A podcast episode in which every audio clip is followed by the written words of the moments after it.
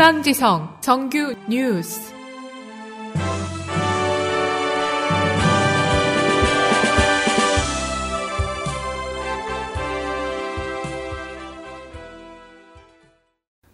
최근 중국 공안부 웹사이트는 권성쿤 공안부장의 연설문이 게재됐습니다.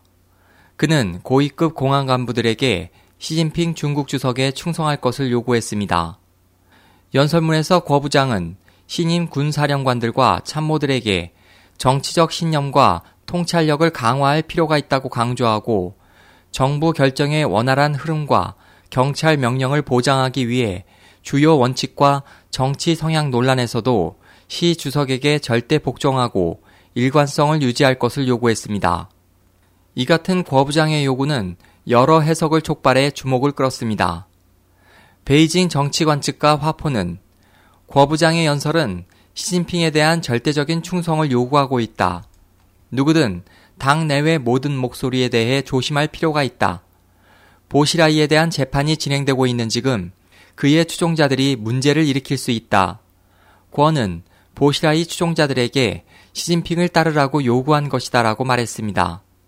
원로 중국 법 전문가 자오 위안밍은 권 부장이 공안 계통 내부의 저우융캉과 장점인 파볼로부터의 치명적인 영향을 제거하려는 의도가 있었을 것이라면서 정법 이석이 저우융캉은 장점인의 정책을 10년간 시행해왔다.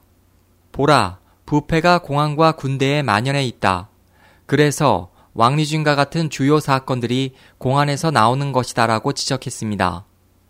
자오 위안밍은 또 정법이 산하에 있는 공안부는 부패만 횡행하는 것이 아니라 권력 남용도 심각한 문제라며 지난해 2월에 발생한 왕류진 보시라이 사건, 충칭시의 수만 건에 달하는 부당한 사례들, 시각장애인 인권활동과 청광청의 가택연금, 민주활동가 리왕량의 의문사, 그리고 지난 4월에 폭로된 마산자 노동교양소의 고문 폭로와 같은 사례를 예로 들었습니다.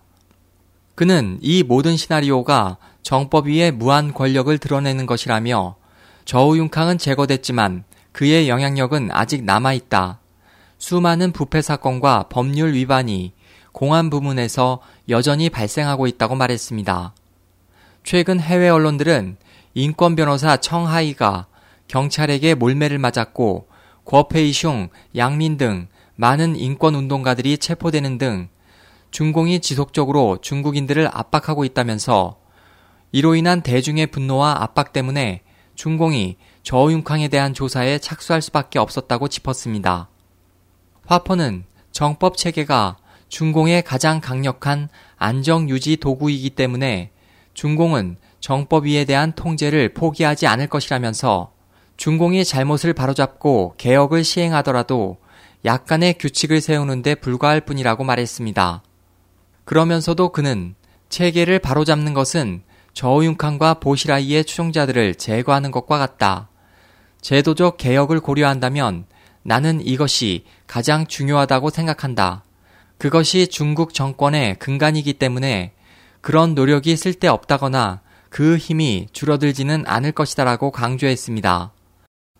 보시라이 전 충칭시 서기 재판이 일단락된 26일 중국 감찰기구는 중국 석유 천연가스 집단 CNPC의 왕용춘 부총 경리를 심각한 규율 위반 혐의로 정식 조사하고 있다고 발표했습니다. 한편 상하이시 경찰 당국은 인터넷에서 CNPC의 여성 간부가 미인계에 빠졌다는 유언비어를 흘린 혐의로 한 남성을 용의자로 구속했습니다. 지난 1월 인터넷에는 미국 애질런트 테크놀로지스사가 CNPC 우한 프로젝트를 수주하기 위해 입찰 담당 여성 처장인 장 씨에게 호스트 서비스를 제공했다는 정보가 흘렀습니다. CNPC는 보시라이의 후원자인 저우융캉 전 중앙정법위 서기의 아성인 것으로 알려져 있습니다. 대학에서 석유 탐사를 공부한 저우융캉은 1988년 CNPC 부사장으로 취임한 후 석유 업계의 보스처럼 군림해 왔습니다. 2002년 제16차 당대회에서 공안 분야로 전업한 후에도 석유 업계에 절대적인 영향력을 갖고 있습니다. 저우융캉은 보시라이와 함께 장점 인파의 중심 인물로 주목받고 있습니다. 보시라이가 실각한 후 저우융캉의 실각은 시간 문제라는 소문이 끊이지 않았습니다. 실제 시진핑 체제가 출범한 후 저우융캉의 신복들이 차례로 실각했습니다. 지난 6월 23일 수년 동안 저우융캉의 비서를 지낸 궈융샹 스촨성 문화예술협회 주석에 대한 쌍규 처분이 발표됐고 지난해 12월 리춘청 스촨성 부서기도 쌍규 처분을 받았습니다. 리춘청은 저우융캉의 발탁으로 출세를 거듭해온 인물입니다. 이딴 측근들의 몰락은 저우융캉과 장점인 일파에게 큰 타격이 됐습니다. 장점인의 근거지인 상하이에서 CNPC에 대한 유언비어 유포 용의자가 체포된 것은 장점인 일파 세력의 건재를 알리는 목적이 있는 것으로 보입니다. 시진핑 주석은 최고 지도자에 취임하자마자 파리도 호랑이도 대청소한다고 선언했습니다. 보시라이를 실각시키고 재판을 인터넷으로 중계하는 등 볼만한 장면을 연출했으나 공산당 붕괴로 이어질 수도 있는 보시라이의 정변 계획과 생체 장기 적출의 두 혐의는 피해갔습니다. 그 의도를 역용해 보시라이는 공판에서 혐의를 전면 부인했습니다. 이에 대해 시사평론가 스장사는 보시라이의 혐의 부정은 당 중앙의 철저한 항전을 의미하는 것이라며 현 체제와 그 배후의 장점인파의 투쟁은 한층 더 가열될 것이라고 분석했습니다. 중국에서 한 어린이가 두 눈이 사라진 채 들판에 버려진 사실이 밝혀져 시민들이 큰 충격에 빠졌습니다.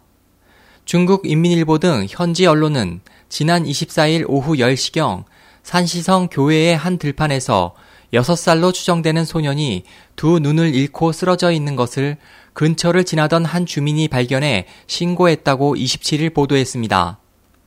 보도에 따르면 이 소년은 발견 당시 온 얼굴이 피로 뒤덮여 있었고 마취로 의식을 잃은 상태여서 바로 병원으로 옮겨졌으나 생명이 위독한 것으로 알려지고 있습니다. 이번 사건에 대해 산시성 공안은 아이를 상대로 저지른 흉악 범죄라는 점에 중점을 두고 전담팀을 꾸려 용의자 조사에 나섰고 하루속히 이 같은 흉악범이 검거될 수 있도록 시민들에게도 적극적인 제보를 당부했습니다. 이번 사건에 대해 현지 주민들은 크게 분노하며 어린이를 상대로 한 이 같은 잔인하고 흉악한 범죄가 더 이상 발생하지 않도록 하루빨리 범인을 색출해 엄벌해야 한다고 입을 모았습니다. 현지 언론은 이번 사건이 아직도 각지에서 암암리에 이뤄지고 있는 불법적 장기 매매와 관련된 일당의 소행일 것으로 추정하고 있습니다. 중국 각지에서 지하수를 식수원으로 하는 인구 중 2천만 명 정도가 비소에 오염된 지하수에 노출돼 있는 것으로 나타났습니다.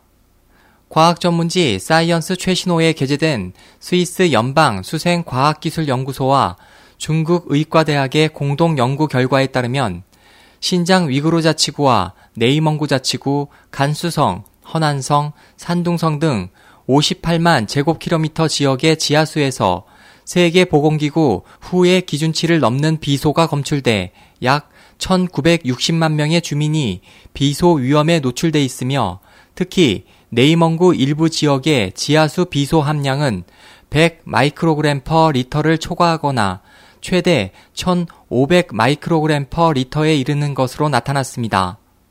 이번 연구에 참여한 에넷 존슨 박사는 지하수에서 비소가 검출된 이들 지역은 주로 관개 농업을 하는 강 유역에 있다면서 중국의 건조한 대다수 지역에서는 지하수를 식수원으로 사용하는 경우가 많다고 말했습니다. 이번 연구에서는 중국의 전체 면적과 인구를 고려해 암반의 종류와 발달 단계 등 지질학적 자료를 토대로 비소 함량이 높은 지역을 추정해 나갔습니다. 과거 중국 정부의 조사 기록에 따르면 비소 함량이 10 마이크로그램 per 리터를 초과하는 물을 마시는 주민은 1,500만 명에 달했고 50 마이크로그램 per 리터를 초과하는 물을 마시는 주민도 600만 명에 이르는 것으로 나타났습니다. 중국 수자원 관리 당국은 수질 관리와 주민의 건강 보호를 위해 이번 연구 결과를 참고하겠다고 밝혔습니다.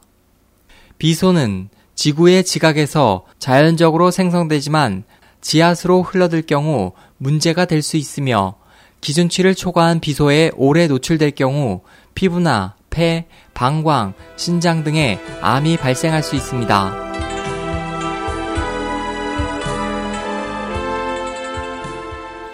(8월 29일) SOH 뉴스를 마칩니다. SOH